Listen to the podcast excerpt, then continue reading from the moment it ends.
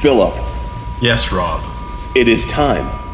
Roll the twenty-sided die of destiny.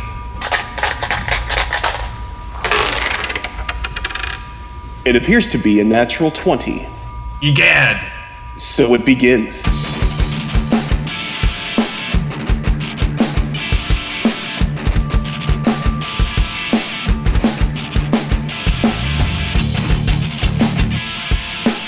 You're listening to the Grim Tidings Podcast, where your podcast for all things Grimdark, interview with R A. Salvatore, Part one.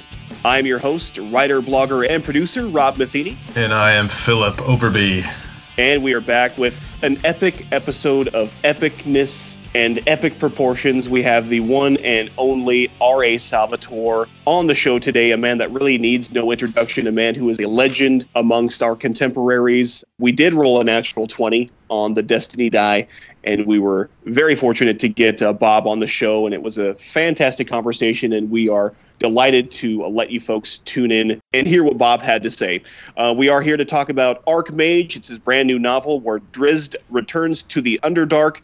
That hit store shelves September first, so go pick up your copy. We are giving away two copies as well, so listen at the end of the show. We'll tell you how you can pick up a copy of Archmage. Philip, are you excited? I mean, this was a pretty big deal. Yeah, it was. We were pretty hyped the whole month leading up to this interview, so it was very cool to sit down with Bob and talk about various aspects of his career and his new book, Archmage, and various topics about publishing and writing and all sorts of awesome goodness. Very surreal to talk to him after reading his books for years and years, so very, very cool for him to come on the show and talk to us. Yeah, my perspective with this interview is that, uh, you know, we are honored to sit at the feet of a master storyteller. Bob Salvatore is a class act, a true professor of the fantastic. He even mentioned this during our conversation, that some people will wait in line to talk to him for hours, and they only get a few minutes to chat with him just because there's so many people in line. They kind of have to keep the line moving, but Phil and I had the privilege of hanging out with Bob for seventy-five minutes to speak with him, and for Phil and I, it's going to be an experience that we will never forget. It was, it's the highlight of my summer, for sure. We don't want to waste any time. We're going to get right into the interview. Give it a listen. At the end of the show, you can find out how you can win a copy of Archmage. And thanks again to Bob and Wizards of the Coast for hooking us up. And we do hope you enjoy the conversation.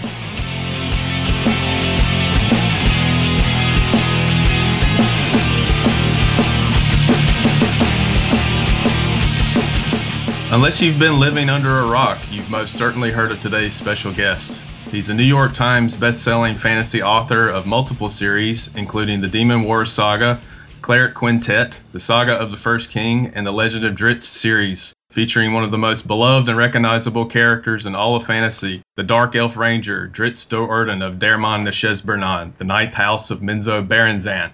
Drizzt's journeys have been immortalized in novels, short stories, audiobooks, graphic novels, and video games, making his impact known over the course of twenty-five plus years.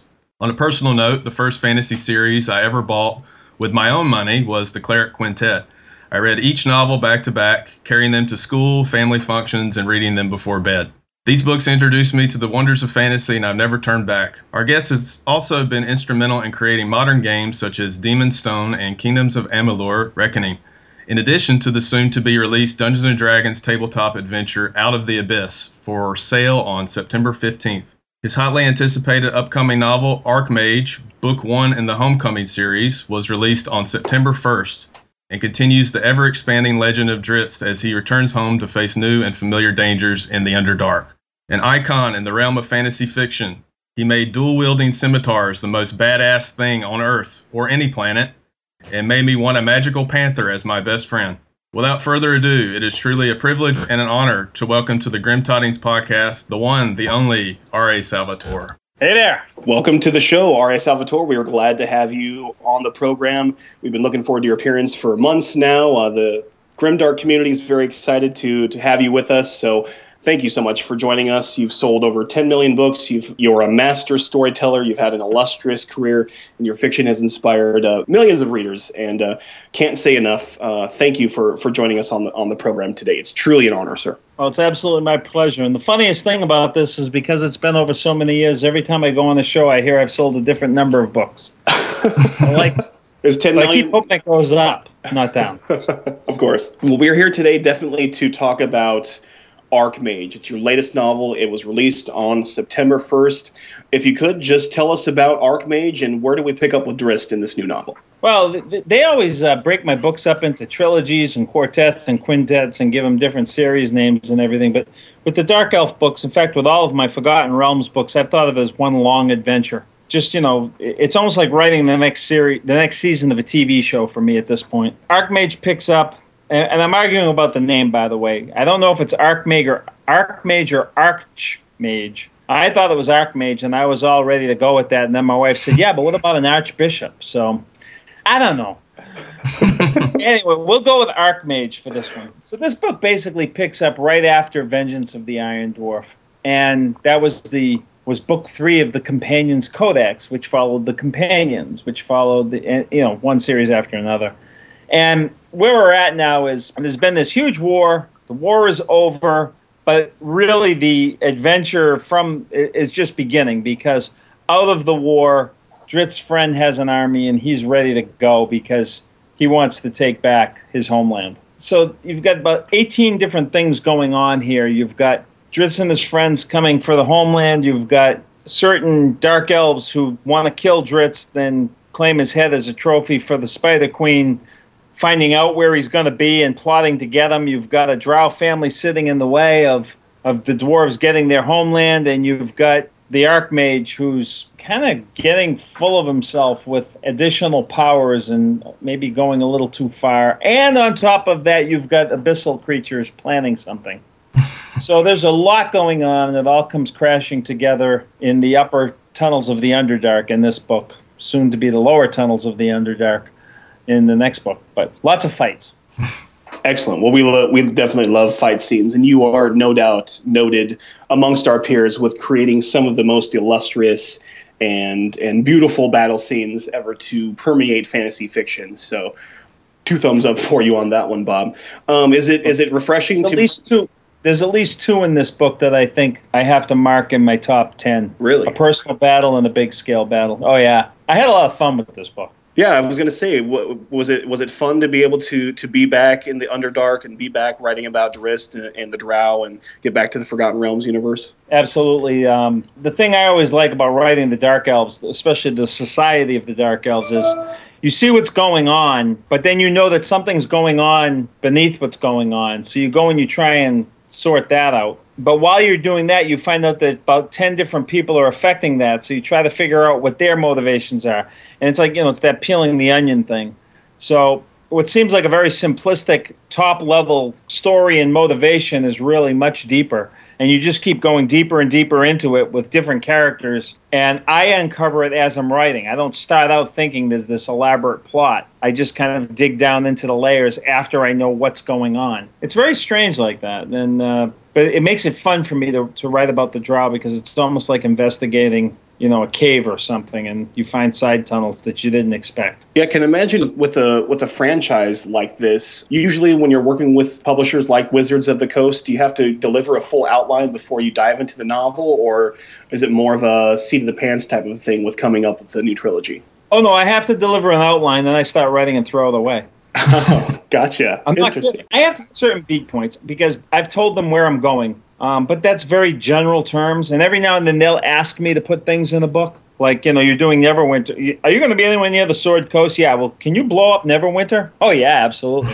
You know, those type of things. So as we go through the series in, in Homecoming, the first two books kind of bookend the Rage of Demons storyline that's going on at Wizards. So they asked me to do something in the first book and then do something in the second book. There are events that happen in the books, but they aren't the books. They're just events, which I was more than happy to oblige, because that's the best thing about working in a shared world is when other people bring in really creative things that they want you to do, they can really challenge you. Um, like in the next book, they said, we need this to happen in the book. And I looked at what they wanted. And I said, I can't do that. And they said, yeah, we know you can do that. And I'm like, there's no way I can pull that off. Look at what you're asking me to do. And I said, all right, let me see what I can come up with. And, and sure enough, it, it, it challenged me. It forced me to get there. But again, these are the events, kind of the dressing on the book. The cake of the book is about the characters, and they leave me alone in that. So I live in Japan now, and the first time I returned to the United States, I had uh, really bad reverse culture shock. Uh, so especially like I was really happy to see Taco Bell and Hardee's and these kind of like fast food places I took for granted. But since Drizzt has been away from the Underdark for, for a while now, does he experience any sort of reverse culture shock uh, returning back home?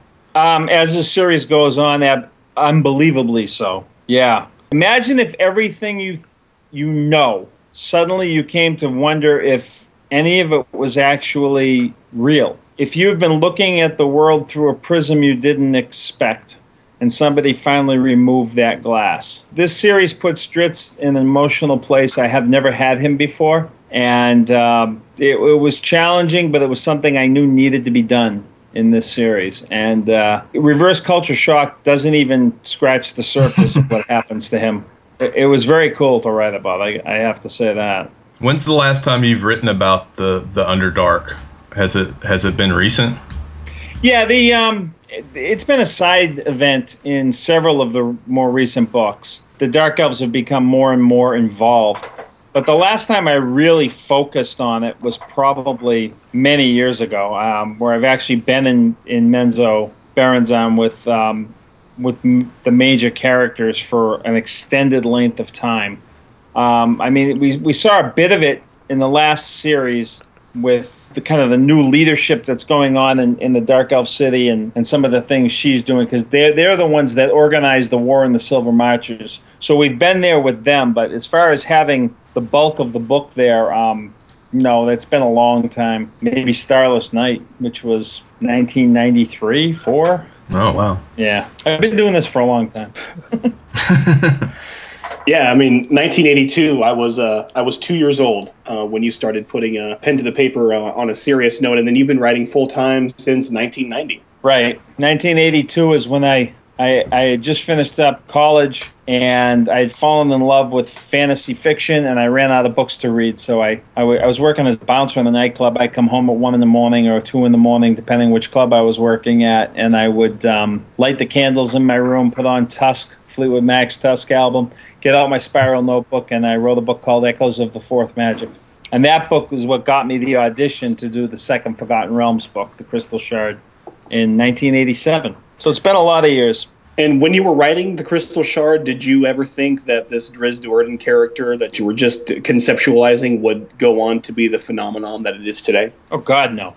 I, at that point, I was just thinking, if I can just publish one book, I'll be happy. You know, that was before the internet, so you couldn't self-publish. That wasn't an option back then, unless you wanted to spend twenty thousand dollars, and I didn't have twenty thousand dollars.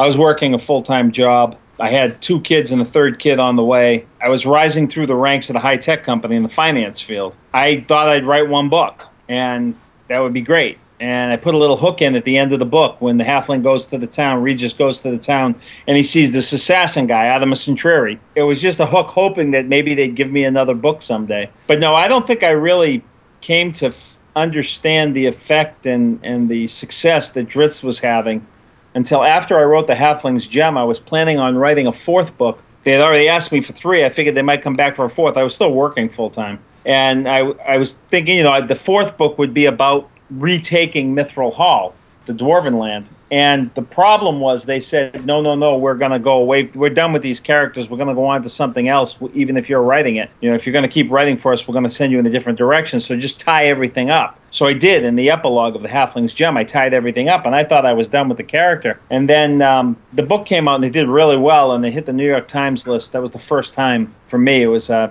February of nineteen ninety And the publisher called up and said, you know, we want you back, and we want to do a trilogy this time. And I'm like, okay, so where are we going to do this one? Well, you know, what, what do you want me? What do you want me to try to accomplish in this one? He said, well, we're getting a lot of mail, and people want to know where this Dark Elf came from. And that's when I knew that, because I knew he was special to me. I knew he was special to me the first time I wrote him. He wasn't in the original outline of the book. It was supposed to be about Wolfgar. But through a series of weird circumstances that I've detailed way too many times, so anyone listening can go find it any way they want, including in the foreword to the Dark Elf trilogy, uh, in the omnibus edition. Um, I came up with this Dark Elf character to, to run as a sidekick for Wolfgar. But the first, when I actually got the won the audition and, and got the second book, the first chapter I was writing had this Dark Elf running across the tundra, and he got jumped by some Yetis. and he got rescued by his friend, the dwarf. And I think on page two, I knew the book wasn't about Wolfgar, it was about Drizzt. And it just hit me in this character. All of a sudden, I started seeing or hearing so much more from this character in my head that I knew he became very, very special to me. You know, so when they said, we want to go back and do a trilogy about where he came from, it was like validation that my instincts were right, because this guy had become so important to me. And now I find out that all these readers are writing letters to T S R. And again, this was before the internet. So this, these were actually writing letters and putting stamps on them and sending them to T S R. And they had a bunch of them saying, you know, more, where did this guy come from? Who is this guy? And and that's when I realized that, you know, I might be able to get a few more books out of him.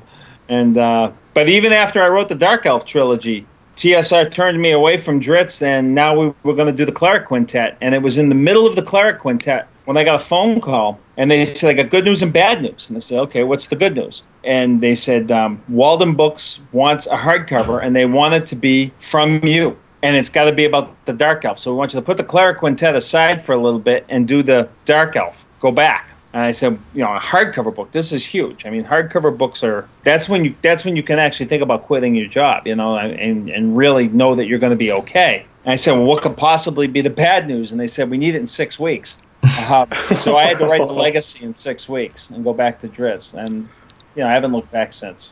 And speaking of Forgotten Realms and, and conceptualizing the story and deciding what events are going to take place involving Drizzt, not involving Drizzt, I, I wanted to know kind of, how do the powers that be kind of conceptualized? What are they going to be the, the, the next events that take place in Forgotten Realms? Because it, it does reach out and extend to Drizzt and, and his trajectory. Is it like a creative by committee where folks like Ed Greenwood and yourself meet together in a dark room over cigars and tequila and figure out what's going to happen? Or uh, is there somebody in charge who decides what direction the Forgotten Realms story is going to take? Um, it has become a very collaborative affair, which is awesome.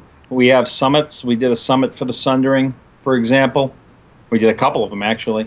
And um, I will go up to Wizards of the Coast several times a year, and they'll basically tell me what they what they want to do for their next big story, because, you know, they've got a lot of people licensing the realms now and doing computer games, and they want to make sure everybody's on the same page theme-wise and kind of the overarching meta story that's going on in the realms for the time period involved. And if I have books set in that time period or right before that time period, if it's before the time period, I'll say I can put these Easter eggs in to kind of preface it. If it's during the time period, they want to know how I'm going to tie in and what I can do to tie in. And again, this is the icing on the cake. The cake are the personal stories that I need to tell for the characters.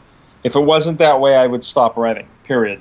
Stop writing those characters, because I don't want to be dictated. I don't want to be given a, a script and say, here, turn it into a novel. Um, I would never work like that unless I was doing a novelization of a movie or something like that. But I'm up there where we work with the game, the game designers, the brand people, the other authors. We all get together. We have phone calls, conference calls with everybody involved, and we're all trying to stay on the same page, and people add their tidbits. And so if I'm doing something that I know Ed Greenwood might be touching upon in his book, or Aaron Evans or Troy Denning or whomever, I will maybe drop them an email or give them a call and say, hey, you know, I'm going over here, and this is kind of near where you're going to be, with where you said you were going to be, the area you were focusing on. So here's what I'm doing. You know, if, if you want to grab a little bit of information for your book, that's fine. So we try and make it a team effort, and it's been working out great. And it's not always like that. I mean, I've been I've been with T S R and now Wizards of the Coast since nineteen eighty-seven. Almost continually. I mean, there's been one break for a couple of years in the mid nineties, but other than that, you know, I've seen many, many different regimes come and go there in terms of publishing and editing and coordinating the realms and who's head of games and who's doing this and who's doing that. They, there's been tremendous turnover. There aren't very many people there. I don't know if there are any anymore who were there when I started. It's a lot of years. And sometimes it works really well, and sometimes it doesn't. This and lately, it's been working really well, so it's been a pleasure to work in that work. Yeah, it'd be awesome to be a fly on the wall and in your meetings. Oh, hell yeah. Just to hear what you guys are talking about. I have a friend who's a writer, and and she was um, she was working in television, and she kind of retired from that and wants to write some books, and she started to write, and we would. T- we, So I was kind of mentoring her at the beginning, and you know, because she's a dear friend, and she's helped me out a lot too. So I was mentoring her, and, and we were talking about the creative process and how to work, you know, how to get the juices flowing. And she does writing seminars, and she I've never done any. where, you know, a bunch of writers get together with a bunch of editors and agents, whatever, and they, they sit down and they work through the creative process in a collaborative way. But I was at one I was at one of the summits, and I don't think I've ever seen the, the creative juices flowing more than it was this day. And I mean, people were jumping up out of their seats and running to the whiteboard to add things. And I texted her and I said, Erica, I wish you were here right now. You'd learn more than five years of college could teach you about the creative process. It was unbelievable. And it was so much fun. And, and the only thing I can relate it to is if you've ever seen the movie uh, Sound City.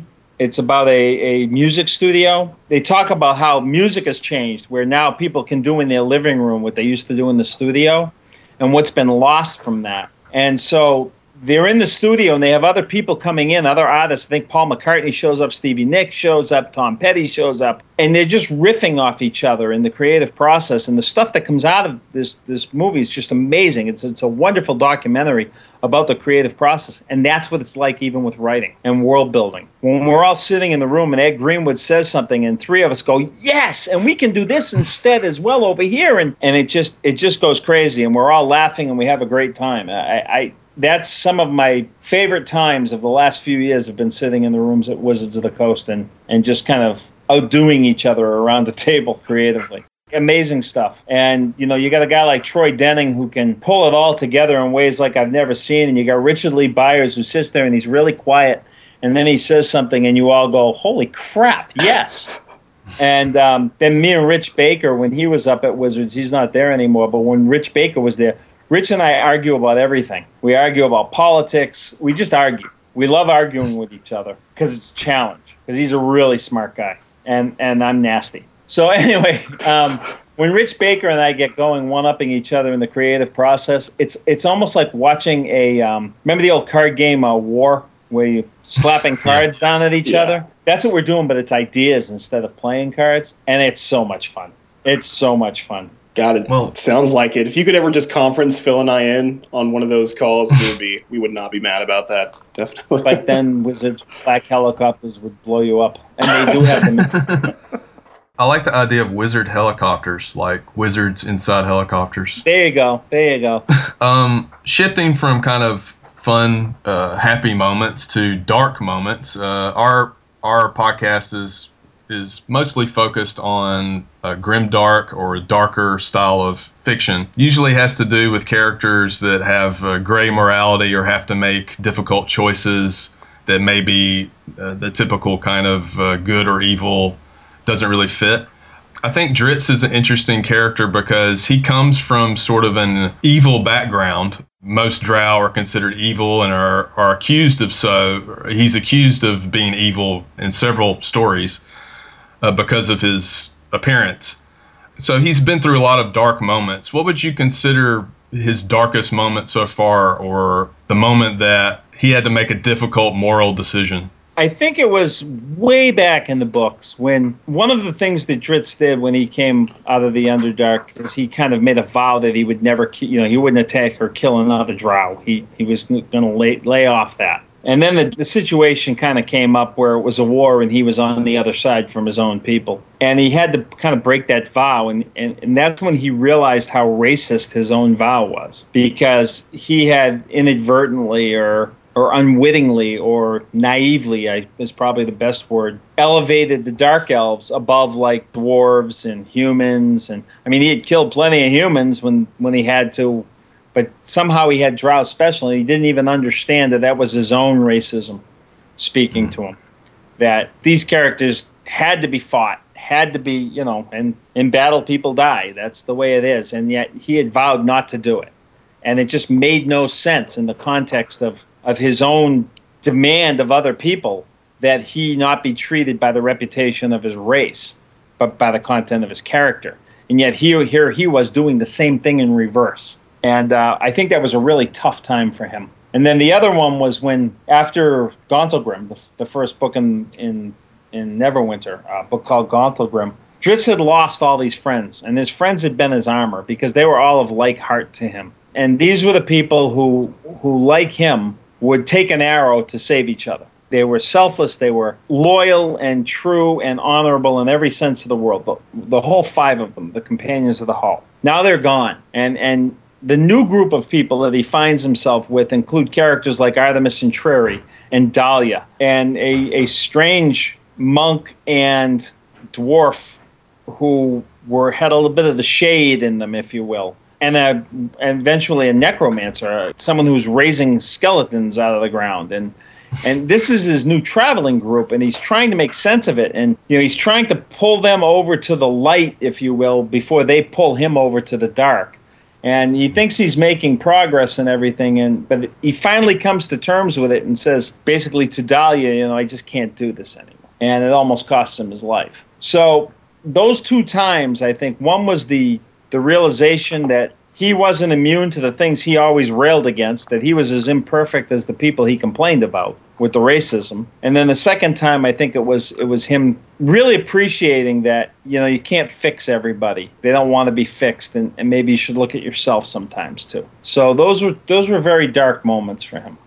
Yeah, I think that's easy to relate to, uh, especially one, one reason I related to Drizzt as a character when I was a teenager was because he had this kind of outcast vibe. Uh, nobody wanted him anywhere. The the Underdark didn't want him, and the above world didn't want him either. So that kind of appealed to me as, you know, somebody that didn't really have a place. And I, I think a lot of readers may have said the same thing to you. I'm not sure, but oh yeah, um, uh, I think that's that's a big appeal for him. There were two things. He, three, he's misunderstood because of the color of his skin. He's the classic outcast stoic hero. Not appreciated, but understands that it's okay because he's doing what is right. And then the third thing is he's not the guy with the biggest sword as much as he is the guy with the biggest heart. And that's how I value a true hero. And that's who he is. And I've had hundreds of letters over the year and emails and P Ms on Facebook from people saying, you know, I didn't have any friends when I was in high school. And this guy was my friend. And the Companions of the Hall became my friends. And and thank you for that. And um, I know what they mean. I mean, I, I had the same thing, not at high school, but at other times in my life where, you know, a book character be, can become a friend. I remember when I was in uh, college, we used to hear this kind of screaming coming from the forest near near our house. I, I grew up in Mississippi, so we, we would hear this screaming, and we were like, what the hell is that? And it turned out it was a panther. So no kidding. there was a there was a panther, like, stalking around the woods.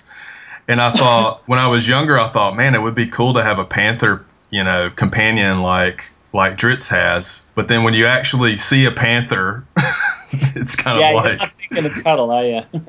Yeah, I'm like, uh, I want to get, I want to run away now, because like panther sounds like a woman screaming, like it's it's like, ah! Really? Yeah, it scared the you know crap out of me. So. Philip, what would you name your pet panther if you were actually able to acquire one? Uh, well, actually, my alma mater, my high school, was our mascot was a panther. So we were called the Pascagoula Panthers. The my city was called Pascagoula. So maybe I would call him Pascagoula the Panther. Hey, it's easy and easier to pronounce than Guinevere. So. Yeah. So, Bob, you definitely have a, a legacy under your belt. You've been writing full-time for, what, three decades uh, about. Um, ten million-ish books have been uh, published uh, and, and purchased. No, that's not right. Somewhere in there. Um, but, but no, no doubt. No, that's not. So, no doubt you've left an impact on, on multiple people um, uh, through your career and, and many more novels uh, forthcoming from you. One fan question that we wanted to include in our conversation today comes from uh, one of our friends in the Grimdark Fiction Readers and Writers Facebook group. His name is Joe Martin, um, and he had these comments to share, and he had a question for you.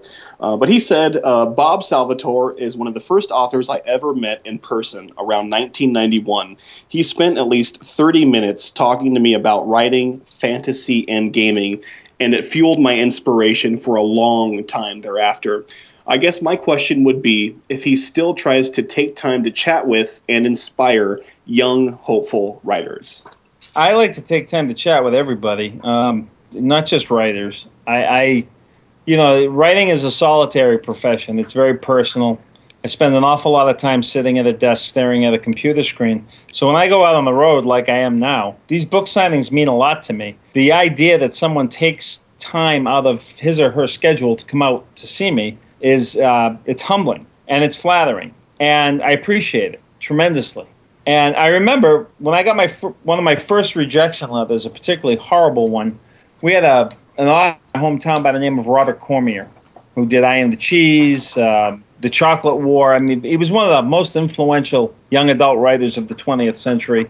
And I got this rejection leather, and it was kind of nineteen eighty-four. His phone number was actually in the movie I Am the Cheese. So I called him up, and I had met him, but like at a you know, a, a high school class or something. I, he didn't know who I was. But he kept me on the phone for two hours, and he taught me so much, and he get, he was so generous with his time. And he, and he was like that with everybody in my hometown. He would, he would sit on the board of trustees at the library. He'd go to all the Boy Scout Eagle presentations.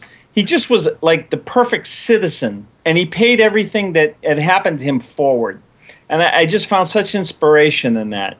So when I've got someone that comes up to me and they're talking to me, if I'm not listening, that's rude, first of all. If somebody writes me an email, I answer them. If somebody writes me a P M, I answer them. It's the polite thing to do, and it makes your own life that much better. I mean, what do I gain by not talking to people? Sometimes these people tell me stories that have me in tears. Sometimes these people tell me things that just cheer me up. If you're not going to experience life, then what's the point of being alive? And experiencing life means other people. And sometimes it's hard for me because I'm kind of an introvert in that I draw energy when I'm alone. You know, for me, doing yoga alone, sitting there is, is how I recharge. Sometimes it's hard for me when I'm out in crowds and stuff, but I fight past that because I know the reward is great. So yeah, I, you bet I do. I try to spend as much time as I can. Now, obviously, it's harder now. If I'm doing a book signing at Gen Con and there's four hundred people in the line and I've only got two hours and they're going to close the hall, I really can't sit there and talk to someone for twenty minutes because people are going to get cut out of the line, and that would make me insane. So there are times I just can't do it the way I would like to. But yeah, I mean, it, this is what makes life worth living, is is hearing what other people have to say sometimes instead of doing all the talking. Thinking back through the years, is there any maybe one or two fan interactions that kind of stick out as as transformative to you? Oh, absolutely. I got a letter from a, a kid in high school way back when this whole thing started, and I answered it because I answer all my letters. And then a few years later, I don't know if you remember when the internet was first coming up, people were taking the names of celebrities, if you will, and then trying to sell them back. Yeah. You know, the U R Ls. And so I got an email from a guy, and he said, I own R A Salvatore dot com. And I went, uh-oh. uh, you know, this guy's going to try and get me to pay him a ton of money to get my own name. I should have done that. You know, why didn't I do that? Because I didn't know what I was doing. It was the beginning of the internet. Right. And he said, I bought it because I was afraid that somebody else would try to blackmail you with it. And I set up a website for you. And if you just go and look at the website, I'll give you back the U R L for free. And it was the kid who I had answered. I had answered his letter from when he was in high school before the internet. Oh. And he and I became friends. And, and, he runs R A Salvatore dot com. I, I let him keep it because he does such a great job. He does e-signings. We just finished one. He was at my house a couple of weeks ago. I see him twice a year. He comes up with his brother-in-law, Joe and Duff. They come up from Pennsylvania with a van full of books, and we sign them all and package them up and get them out, and it's awesome. And, you know, that's we're, we're friends. We're friends forever. And then the other time was I, I well, I, I don't want to go into it because it's kind of a personal story from someone who was going through quite a bit with cancer, and probably the most heroic kid I ever met in my life, who was going through, you know, really one trial after another and never stopped pushing through it, and optimistic and full of life and full of energy, and really humbled me as to what a real hero is. But I'm going to leave it at that because that's kind of personal. I don't like to talk about that stuff. It's personal. And then, of course, the soldiers. You meet you meet the soldiers. I, I make sure I go to a military base every time I'm out on the road, and I know what their families go through. And, and uh, my wife, mil very heavy military family, my own family, military family. And whether you agree with the politics or the wars or anything, you know, whatever, put all that side, put all that in a bucket and throw it out the window, because that's not what I'm talking about. What I'm talking about is these people who are willing to make a sacrifice. And I'm not just talking about the soldiers. I'm talking about the, the families of them as well, who are willing to make a sacrifice, trying to do something good for their countrymen, for their country, and for the world. And to get to meet these families and be part of these families year after year at places like Fort Lewis McChord or Fort Bliss, it is an honor beyond belief for someone like me. And they have touched me in so many ways. You know, when a soldier comes up to you and he gives you his one of his medals, I mean, you're speechless. I got a flag from Afghanistan that was flown over a base camp there, and they had a picture of the flag flying out of the helicopter, and everybody from the helicopter crew had signed the picture, and they sent me the flag to have framed and put up in my office. It's hard to explain because as a writer, you touch people. And you know that's that's the highest blessing you can get. I don't think I'm changing the world. I think some people think they're going to go out and write a book and change the world. I don't ever think like that. But I am thinking that if my work is somehow touching someone else, like like the fan, the guy you talked about who I spent some time with, if my work is touching someone else, even if it's just that they never read a book until and now they're reading, or if they just need a few hours of escapism, and that's all they want out of the books, and that's all they get out of the books. Or if they find a friend in Drizzt, or if they find some moral compass in the characters you create. Whatever it might be, if you are being allowed into someone else's life to touch them a little bit, and you are leaving the world a little better than you found it, you're doing the best anyone can ever expect to do.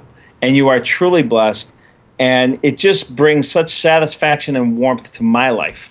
And that's really a rotten speech to give on something called Grimdark, but, but it, I feel now. It is, um, you know, I pinch myself all the time, and, and I keep wondering when the devil's going to come and collect that that wager we made or whatever, that, uh, that deal we made, because why has this happened to me? I don't know, but I'm really happy it has.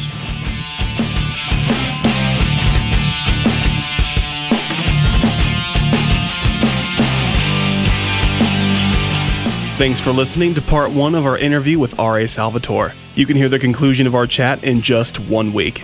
Find us at facebook.com slash the Grim Tidings Podcast, or hit us up on Twitter at Grimdark Fiction. You can find us on iTunes or Stitcher, and be sure to leave a review.